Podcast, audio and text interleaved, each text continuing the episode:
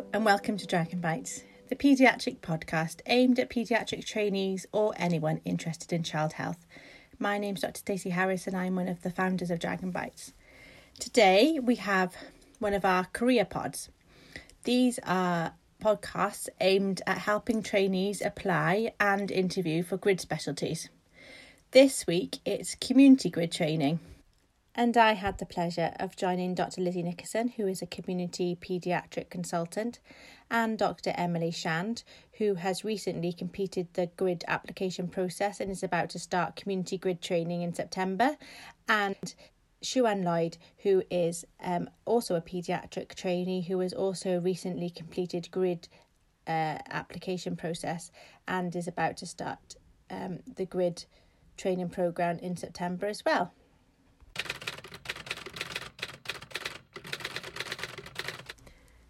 Hi, everybody. I wanted to start off by getting to know you a little bit more. Um, I wondered if Shuan could start us off by um, talking about her medical career to date. Yes, of course. Uh, yeah, so hi, Stacey. Thank you for having us on the show. Um, I am uh, currently an ST5 paediatric trainee. Um, so I started off my medical career, I guess, going to university in Edinburgh. Uh, and while I was up there, um, really developed an interest in pediatrics and also in neurology. Um, integrated up there in neuroscience, uh, and then um, graduated from medical school and came back down to Wales, where I was from, to work as a foundation doctor. Um, at that point, I knew I was going to do pediatrics, so I applied for my first job to be in pediatrics and was very lucky to be able to start pediatrics in UHW, uh, in the University Hospital of Wales, with the amazing team there, and really enjoyed that. Um, then I finished my foundation training in uh, in and around Cardiff and Newport, and then applied straight away to go into uh, run through pediatric specialty training, which I then again started in the Wales Deanery um, five years ago now. Sure, and I know loads of things I didn't know about you then. That's exciting. Um, is it? That's good. Yeah. yeah. What made you choose pediatrics? I've always wanted to do pediatrics, um, even since before medical school, really. I um, grew up with a brother who um, has got Down syndrome and also uh, had a stroke when he was about 11 years old. So I was about 10, uh, and he was in hospital for quite a long time then. So I think I just had quite a lot of exposure to medical professionals and pediatricians when I was a young girl, and also other members of the multidisciplinary team that helped him um, and yeah, it was all just very inspiring. And I think children's wards are just lovely and bright and beautiful. And the emphasis is really on making children, um, you know, making the experience as uh, pain-free as possible. And it's all everyone's very friendly. Um, and it's a lovely environment to work in. So I always knew, even before going to medical school, that I wanted to do pediatrics. Well, that's a lovely story, Shuan. Um, Emily. Yes. Hello. Hi. A little about about your medical career so far. Yeah, uh, so I went to Cardiff University to study medicine. Um, I did a BSc in psychological medicine halfway through, um, and I qualified um, in 2008. Uh, did my F1 and F2 jobs in South Wales, um, and I actually did paediatrics um, in both of those years, um, and really enjoyed them but I hadn't quite made up my mind about what I wanted to do for um, my future training. Although I did really enjoy peds, I kind of was thinking about GP or um, psychiatry. Actually, I quite liked CAMHS. Um, so my husband and I went off to New Zealand for a year, and um, I did general sort of house officer level jobs um, in a small district general hospital in New Zealand, uh, which was the most fantastic year. Um, so then during that time, I applied for paediatrics, started um, in Wales, um, paediatric training in 2011. Um, and we started in um, North Wales. So I did two years in North Wales um, before coming back down to South Wales. I've had quite a few maternity leaves during my time. Um, so I've worked less than full time since 2013 and I feel like I'm a bit of a forever trainee. There are a few of us around. Yeah, I'm ST5 now, um, just finishing ST5 and um, hopefully starting in September for Community Grid. Awesome. Um, so, um, what made you choose paediatrics? Um, so I loved my fourth year placement. Um, I worked in Merthyr, um, met some really inspiring registrars there, and I think I just felt like I'd found my place. I found um, something that I just really enjoyed. And then I must say, I was somebody who thought hard about not doing pediatrics rather than the other way around. So um, I wasn't quite sure that I wanted to do such a long training program, um, knowing that um, acute pediatricians often have quite an intense on call rota. I wasn't really sure that I, I wanted to do that when I was sort of doing my F1 and F2 jobs, which is why I kind of took the time to think about it whilst we were away. Um, but ultimately, I followed my heart, and pediatrics is is what I love, and um, I wouldn't be without it. It's um, it's it's definitely always uh, what I enjoyed doing. So um, I am someone who's had a few blips um, in my training where I've I've thought about not carrying on to be a consultant, um, but I've never thought about not doing pediatrics since I've been on the run through program. Um, it's always been peds. It's just whether I wanted to get through to the end to be a consultant, but I pushed through, and um, I feel like I'm I'm over the hump.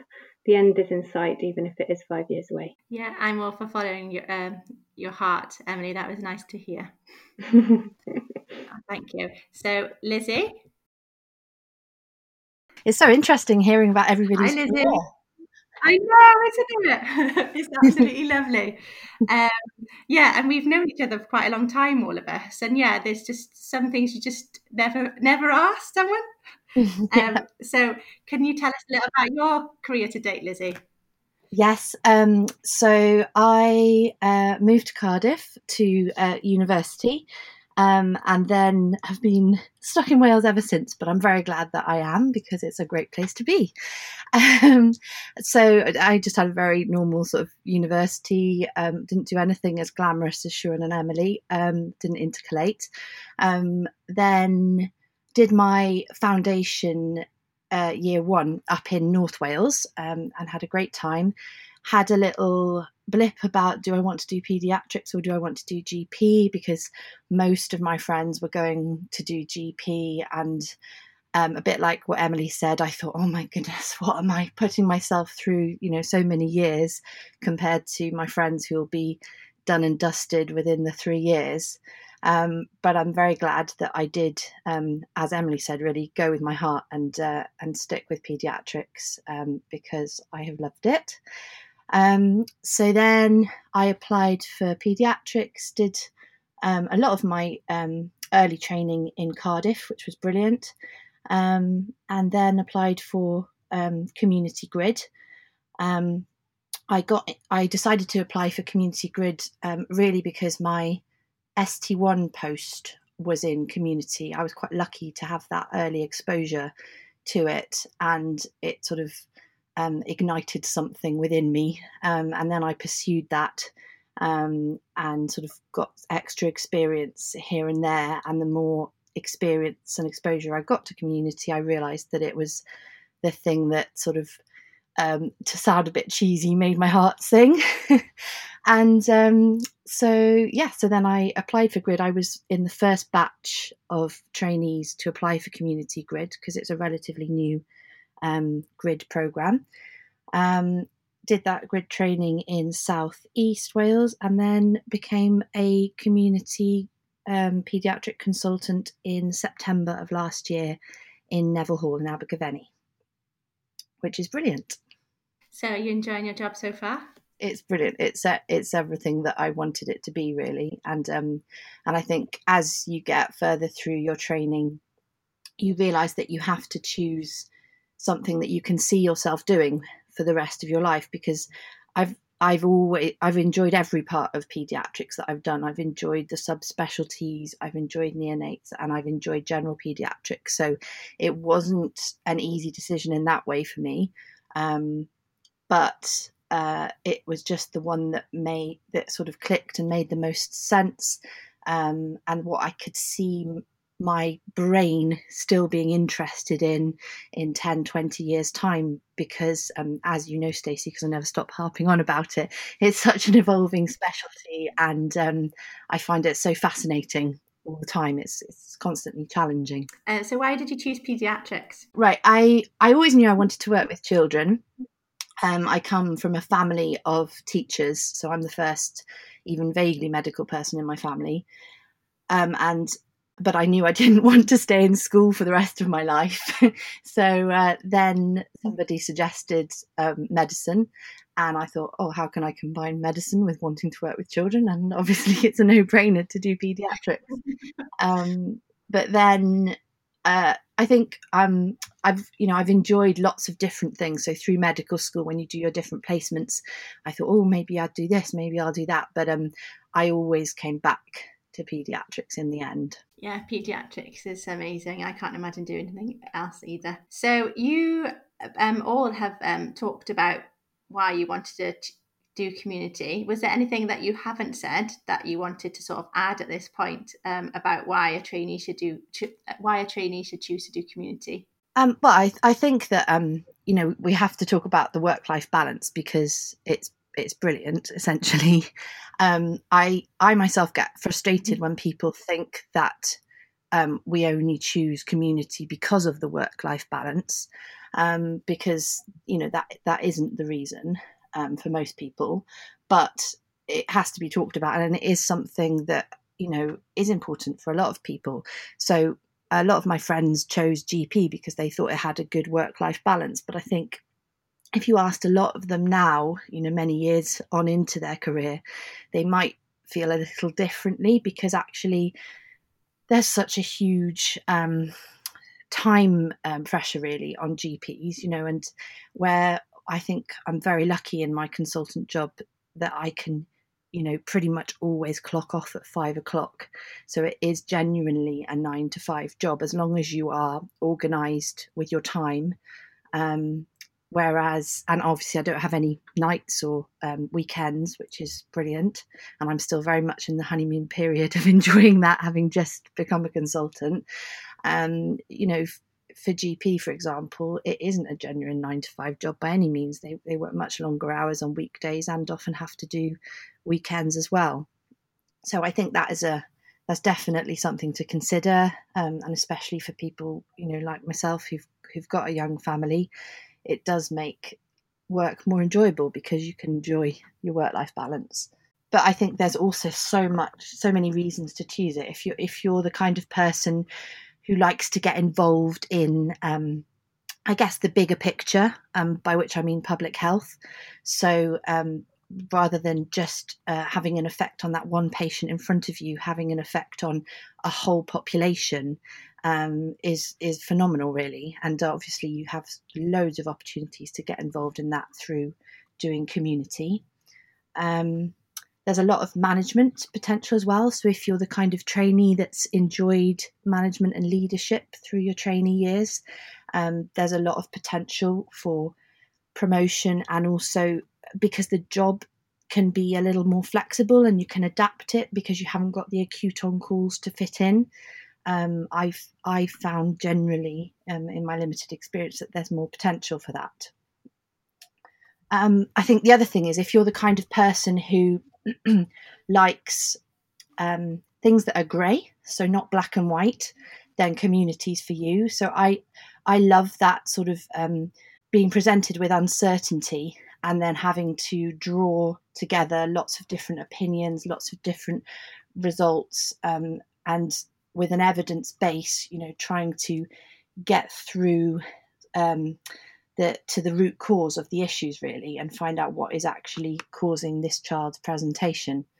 Um, that's that's sort of what um, what clicks for me and i think you have to have a particular kind of mindset to enjoy that. You know, many people hate that and they they would much rather have a patient present to them who has a particular list of symptoms and then you do a certain um, set of investigations and get results and then know what the management strategy is going to be. Whereas that's not, if, if you like that kind of patient, community is probably not for you. I think, as Lizzie said, working together as a um, as a team um, is very much um, a part of community pediatrics, and um, you use your other team members to help you clarify things in some way. So, um, as Lizzie said, you you get presented a grey, complex patient, um, and you've got to kind of figure things out. But you're not doing that by yourself. You're doing that with with a, a team of, of different people, different um, agencies, and um, and sort of having to communicate with them all. I think that's what I really enjoy about um, community particularly, is um, that communication across the, the different um, agencies and um, amongst your, your team members really. There's a lot of thinking outside the box as well and um, it's a it's a it often remind makes me think of sort of you know being a bit like a, a lawyer in court really because you're bringing together lots of different evidence as as emily said from different um, agencies from different people um, and trying to make sense of it all and uh, and that's quite rewarding, really. Uh, Shuan, what was it that um, drew you to community paediatrics? Well, it was a bit of a difficult decision, really. So I, um, it was a very last minute decision as well. Um, the night before the job needed to be accepted, uh, kind of decision. Uh, so I, all along, knew I know. Oh, I've always known the kind of patients that I enjoy working with. Um, so I've always had an interest in any child with um, sort of complex, uh, chronic, long-term conditions um, children where you have to think very holistically about um, managing their participation and quality of life. And it's not just about you know curing a child of a, of a particular disease and that's the end of your relationship with them. I've always enjoyed sort of seeing children um, throughout their lives and helping them with lots of different elements of, of their lives and thinking about education and the social context and thinking about family uh, and continuity of care. Um, and so, and I've always enjoyed, so the jobs I've done, I very much enjoyed working uh, with types of patients that we've seen in sort of um, pediatric neurology, neurodisability, palliative care, uh, children where they've got um, lots of different things going on, lots of different teams involved, and then being part of that team and coordinating the care. Um, so, uh, along with that, I'd always uh, sort of flitted back and forth between thinking um, I was going to apply for either pediatric neurology or pediatric neurodisability or pediatric uh, community child health. Um, and um, it was quite a difficult decision because I've really enjoyed all of those elements, and I think that um, I would enjoy working in any one of those uh, career paths. Um, and in the end, uh, it very much came down to uh, so I applied then for both. I applied for community child health and uh, neurodisability grid training, um, and thinking I'd be very very happy accepting either of those jobs. Um, didn't really think about what I would do if I got offered both of them, um, and then um, was very lucky that I uh, had the choice then at the end. And um, it was lovely. I spoke to lots of different people who work in, in the different areas for their advice. And, and really at the end, it came down to thinking about what sort of consultant job I could see myself doing, um, you know, in the future and what my priorities were. Um, and um, I looked through the curriculums to see the differences between them.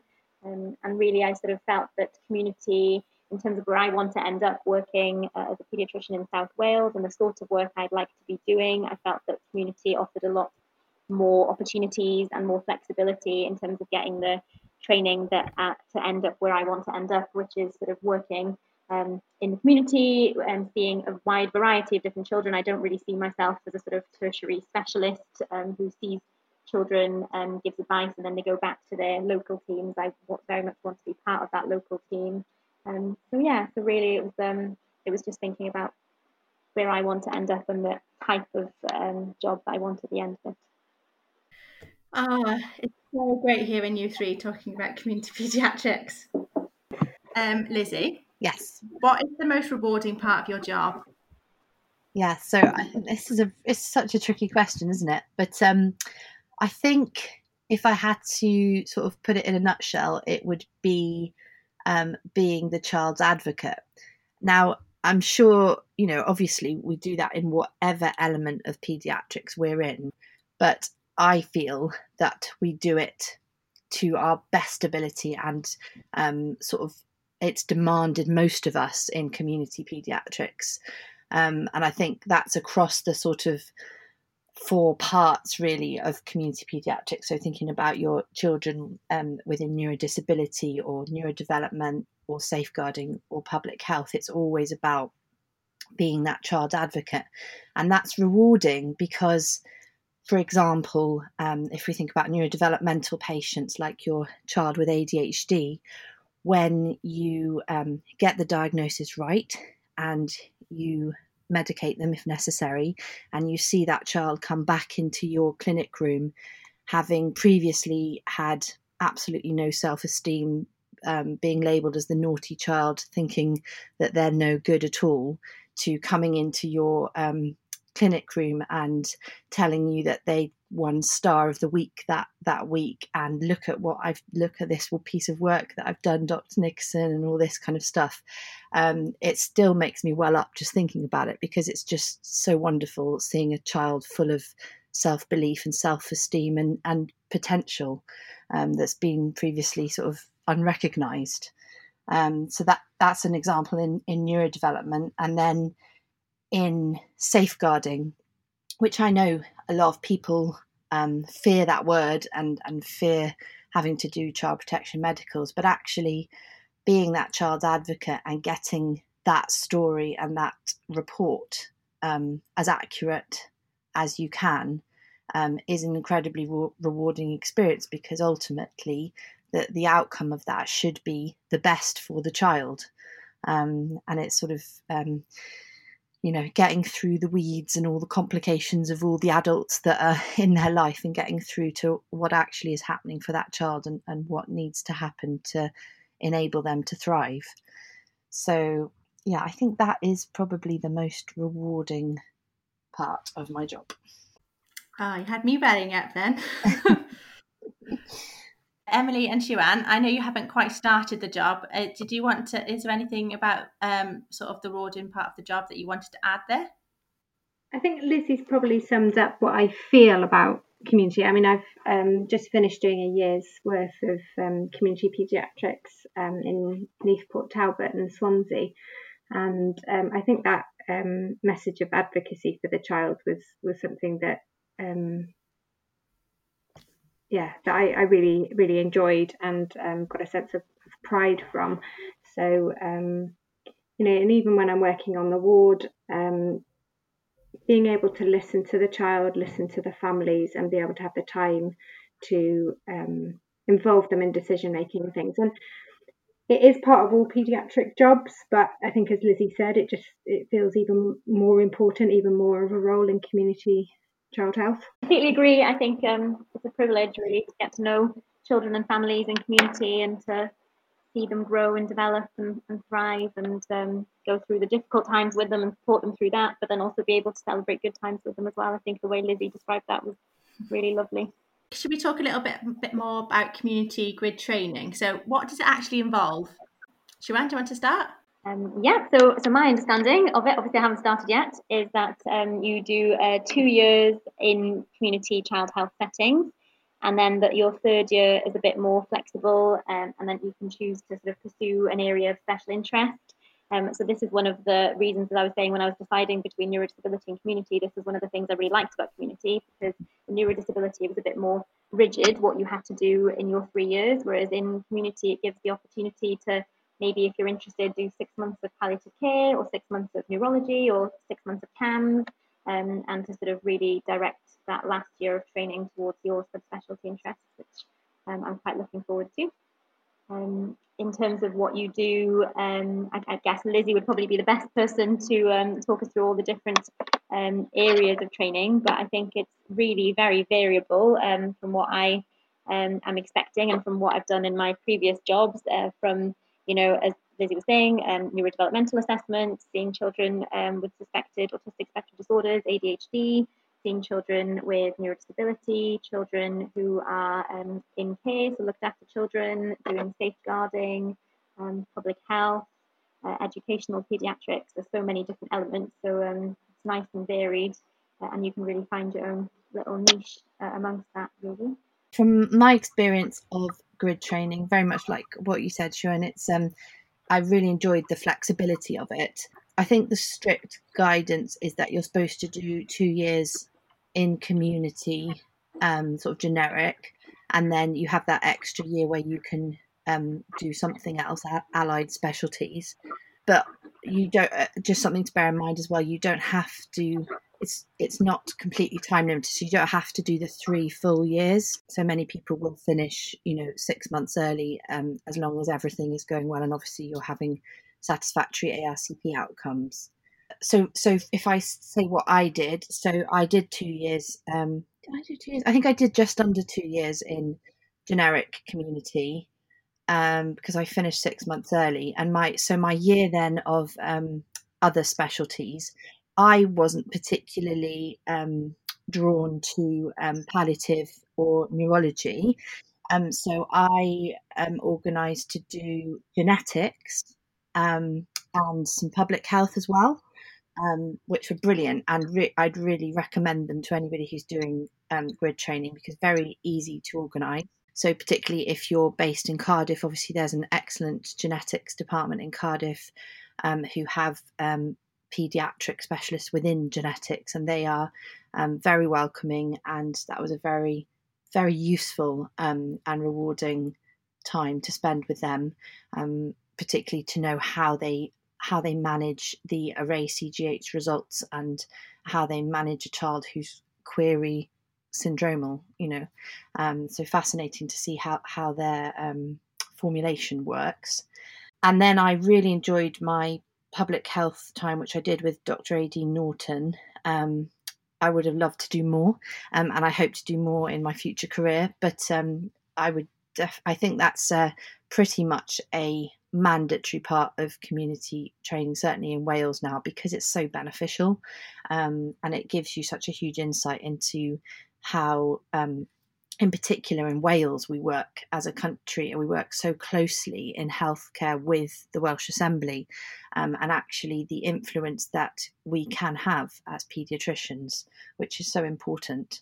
And then I did CAMHS as well. So CAMHS is one of the um, already recognised um, specialties, and I would say, you know, an absolute must because there is so much overlap um, uh, with the work that CAMHS do um, nowadays in community paediatrics, so in particular the neurodevelopmental conditions, but also the overlap with depression, anxiety. You know, I get asked about those kinds of symptoms every clinic basically because there's so much overlap with the patients that I see. That's what grid training involves. Um, and then, so so I can only really talk about um, the Wales training. Um, but I, I suspect it's very much reflected across the UK in that um, depending where you are, you get a different experience of community paediatrics. So, um, for example, in South Wales, if you work in Cardiff, you will get a load of exposure to patients with ADHD because essentially community paediatrics see most of the patients who have ADHD even up through their teens um, in Cardiff. Whereas if you worked in um, a different place in South Wales, you wouldn't get so much ADHD exposure because that, that caseload tends to be with the neurodevelopmental team who sit in CAMHS. So, um, so that's important if you're if, if you're thinking about applying to different areas, to think about what areas you might want to apply to because their caseload will be heavy in different areas, and you want to obviously go somewhere uh, that has a caseload heavy in what you think you're going to enjoy. Listening to Lizzie talk, she's um, kind of uh, made me want to do a bit of uh, community, make my community paediatrics go on for much longer because you've just mentioned like all the different subspecialties that you could possibly do, and I'm like, yeah, that sounds quite good. Quite quite enjoy that. That would be quite good to have behind me. so um, thanks for making it even harder. So it's two and a half years to three years, and can you extend it as well if you wanted to? Yeah. Uh, so well, so out of program. So strictly when you're on grid, you can't go out of program unless you've got um, permission from the head of school. And normally, if it's something very beneficial, I think they they they will give you permission. Um, but yeah, strictly speaking, you're not supposed to. Um, so, is there any specific requirements that you have to have by the end of your grid training? I presume you mean from a sort of syllabus point of yeah, view. Yeah, I think so. Yeah. Yeah. So obviously, um, with the new progress um, curriculum, you've got the generic um, outcomes that you have across whatever specialty you're doing, but then for level three community child health trainees, there's uh, five um, quite um, quite general, really extra um, outcomes that you have to have achieved. Um, so they are um, demonstrates proficiency in the paediatric assessment and management of vulnerable children, including those with developmental disorders and disabilities. Um, the second one is adopts a leading role with children who are at risk of abuse or are being abused, and for those who are looked after and can contribute to the process of adoption. The third one is demonstrate strong skills in working with multiple agencies, particularly with education and social care. The fourth one is actively participates in planning and implementing local strategies to improve the health of all children in their area, including safeguarding policy and overseeing universal and targeted lifestyle programs. And the fifth one is contributes with other professionals to the management of children with life limiting complex disability. Yeah, it's quite broad, isn't it? Yeah, yeah, they're very broad. And I think that's probably why there's only five because, you know, they've uh, they've swept up a lot in each of those statements, really. Yeah. Um, so, um, how can um, trainees sort of gain experience or show interest in community paediatrics?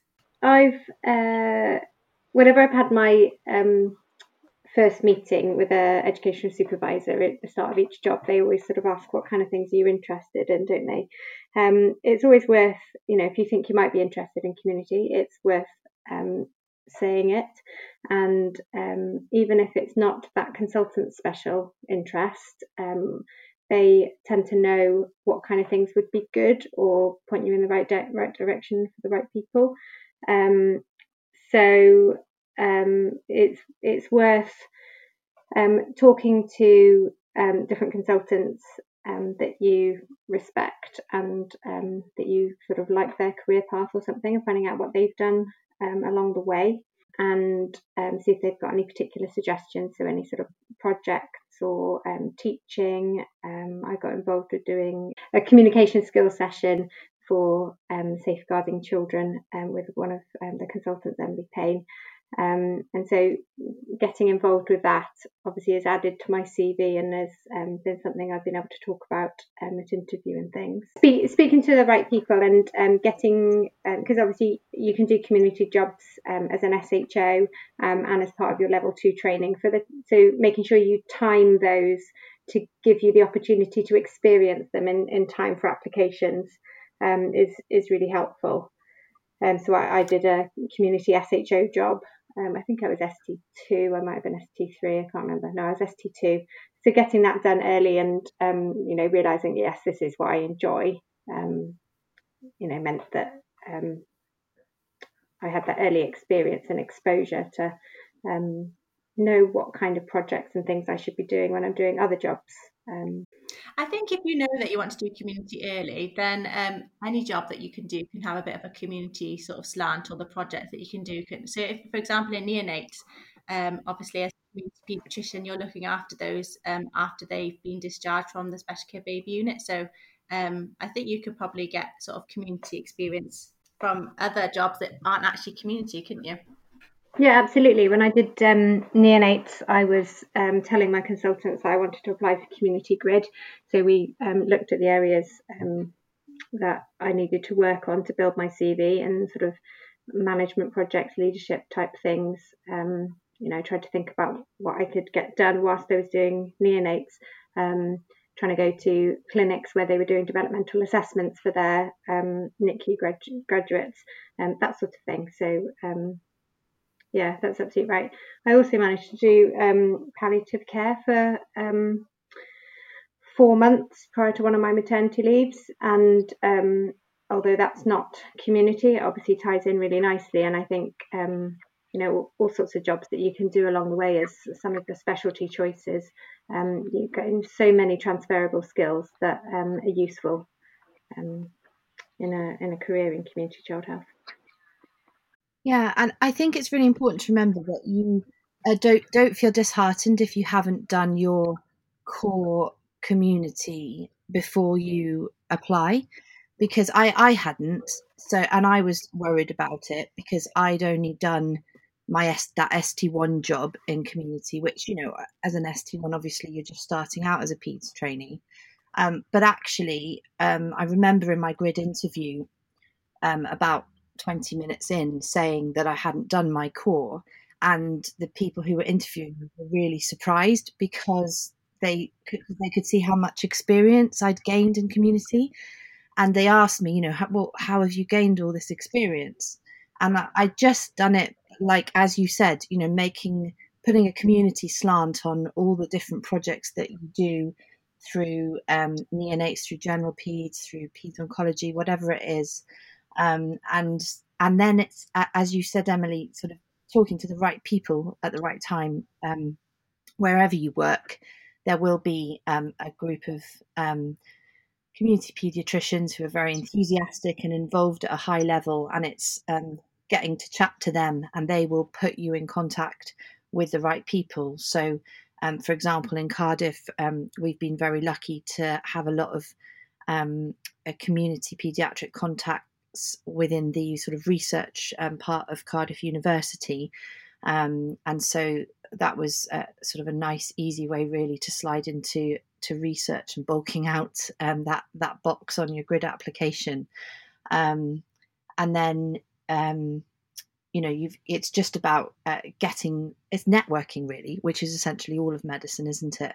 Um, so g- going to the BACCH trainees conference for example you don't have to be a community trainee to go there. You can go as a medical student or at any level of medical training and then getting chatting to people at that conference or going to the um, Imperial College um, Community Pediatric Study Day that they do twice a year that is excellent and just getting chatting to people at coffee time and lunchtime and and that way um, you know hearing about different things that you can get involved in um, and obviously you know gleaning it to the to the gaps that are on your on your CV.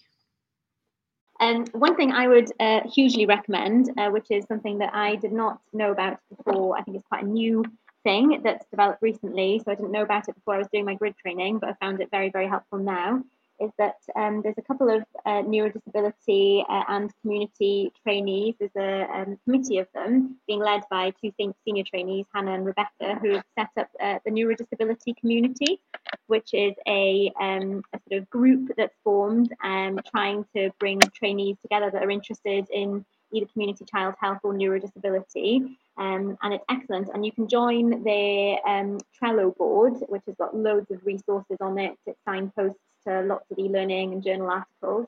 Um, and they've also they do lunchtime webinar teaching now since COVID, uh, which is really useful. They do community-based teaching on Mondays and neurodisability-based teaching on Wednesdays. And they're also setting up um, sort of a research network, so there'd be research opportunities through them. Uh, and they have local reps they could put you in touch with as well. And so um, to get in touch with them, if you email the neurodisability community at gmail.com, it's all small lowercase, um, and just tell them that you're interested uh, in joining uh, the community, they would they would be very happy to have any interested trainees from the very early on in training. Uh, they're eager to get people in as early as possible, uh, and that is very helpful. Um, and they're also planning, uh, I know they're planning a webinar on uh, applying to community and neurodisability grid in August as well, which would be another thing that'd be very helpful to anyone thinking of applying to grid.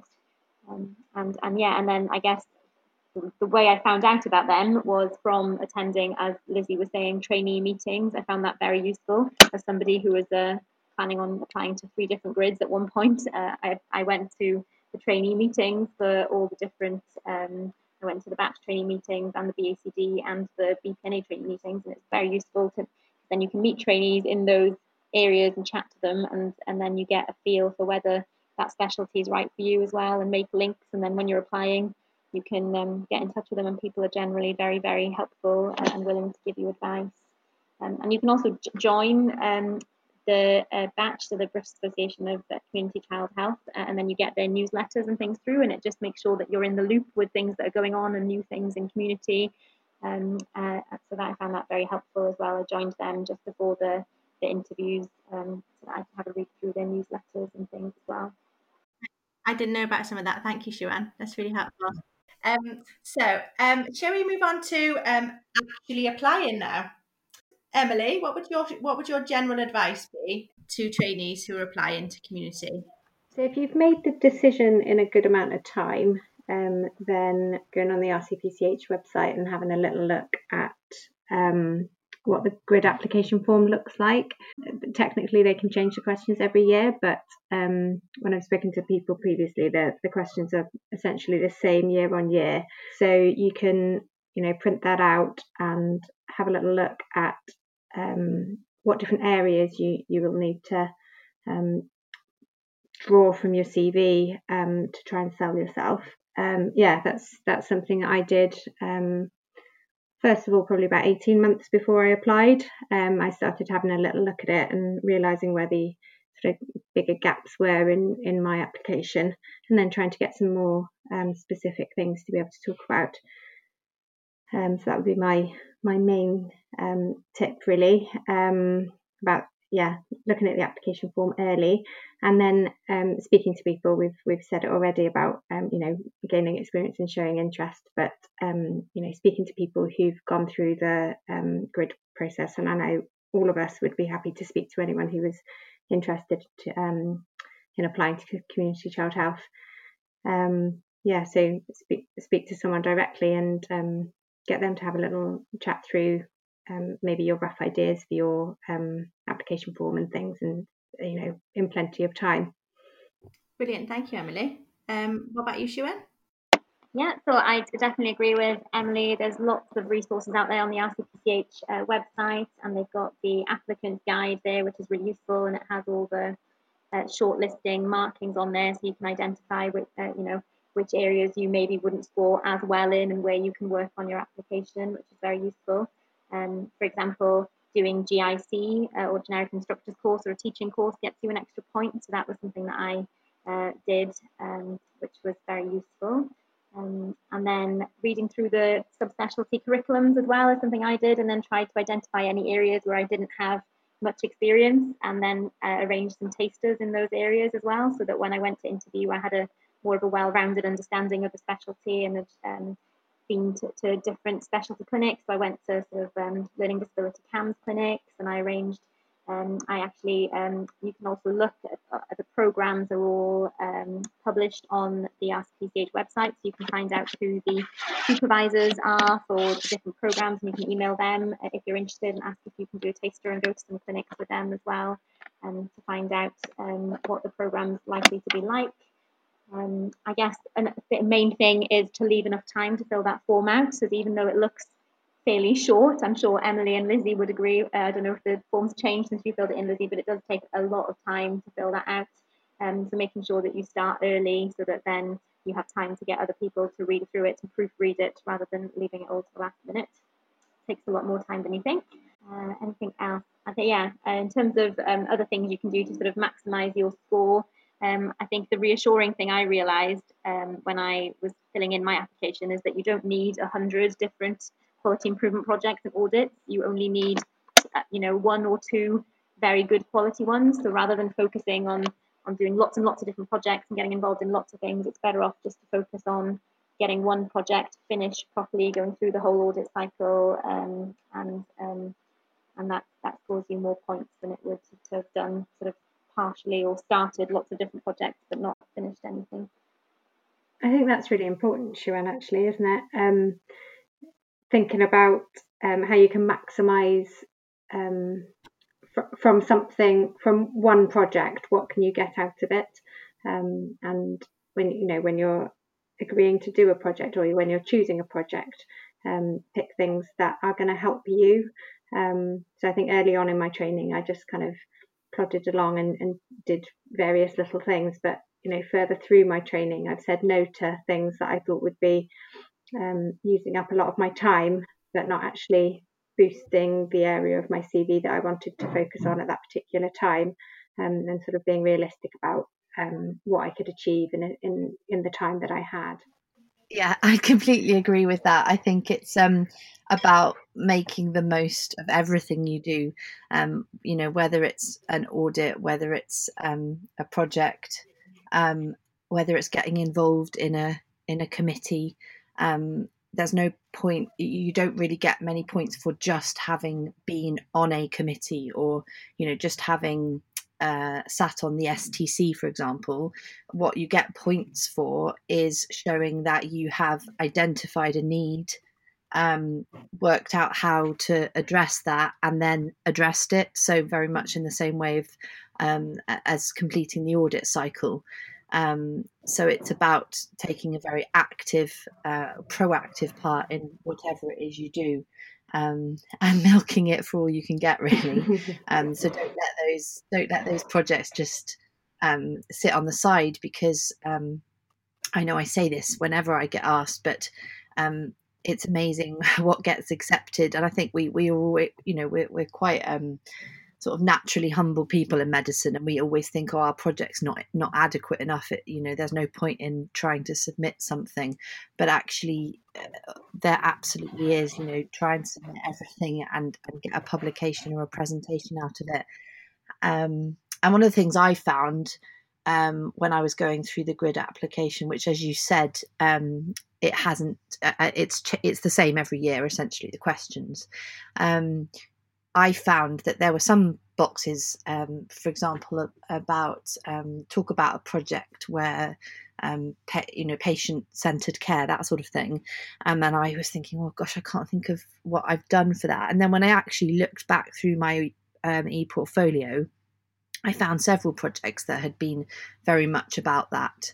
Um, but because we're, you know, obviously constantly moving on through placements and um, having to do audits and projects every six months, um, it's easy to forget what you did at the beginning of your training, um, and that those projects are no less valid because they were a few years old, um, especially if you've you know done them well and made the most out of them. So it's about really looking back through your um, portfolio and your career and remembering the projects you did and and and how you can um, sway them to fit into the different boxes. And the other thing I would say is, is as Emily said, it is so much about selling yourself, and we are just generally quite rubbish at doing that. Um, we think that people know what we do, but of course, the people who are marking these applications and who are interviewing us, usually we don't know them. Um, so unless you say it or write it, um, they don't know that you've done it. So um, so you have to say it and i you know i found that very uncomfortable initially in writing my application because um, it doesn't come naturally to us but it, you know if, if you don't say it it's quite a different um, mindset change lizzie isn't it you have to really um, change the way you think about yourself and the, the things you're definitely, doing definitely um, yeah the way, the way you write it has has to sell yourself um, to somebody who's never met you exactly. before. Yeah, yeah. Um, it's, I actually found going through initially, I was, um, you know, panicked. I haven't got enough time. I can't get any points on this application form at all. Like, what on earth am I going to do? But as Lizzie said, once I went through my portfolio and like picked out key things, um, you know, wrote down all the different things that I'd done, it's actually quite satisfying to see what you mm. have done.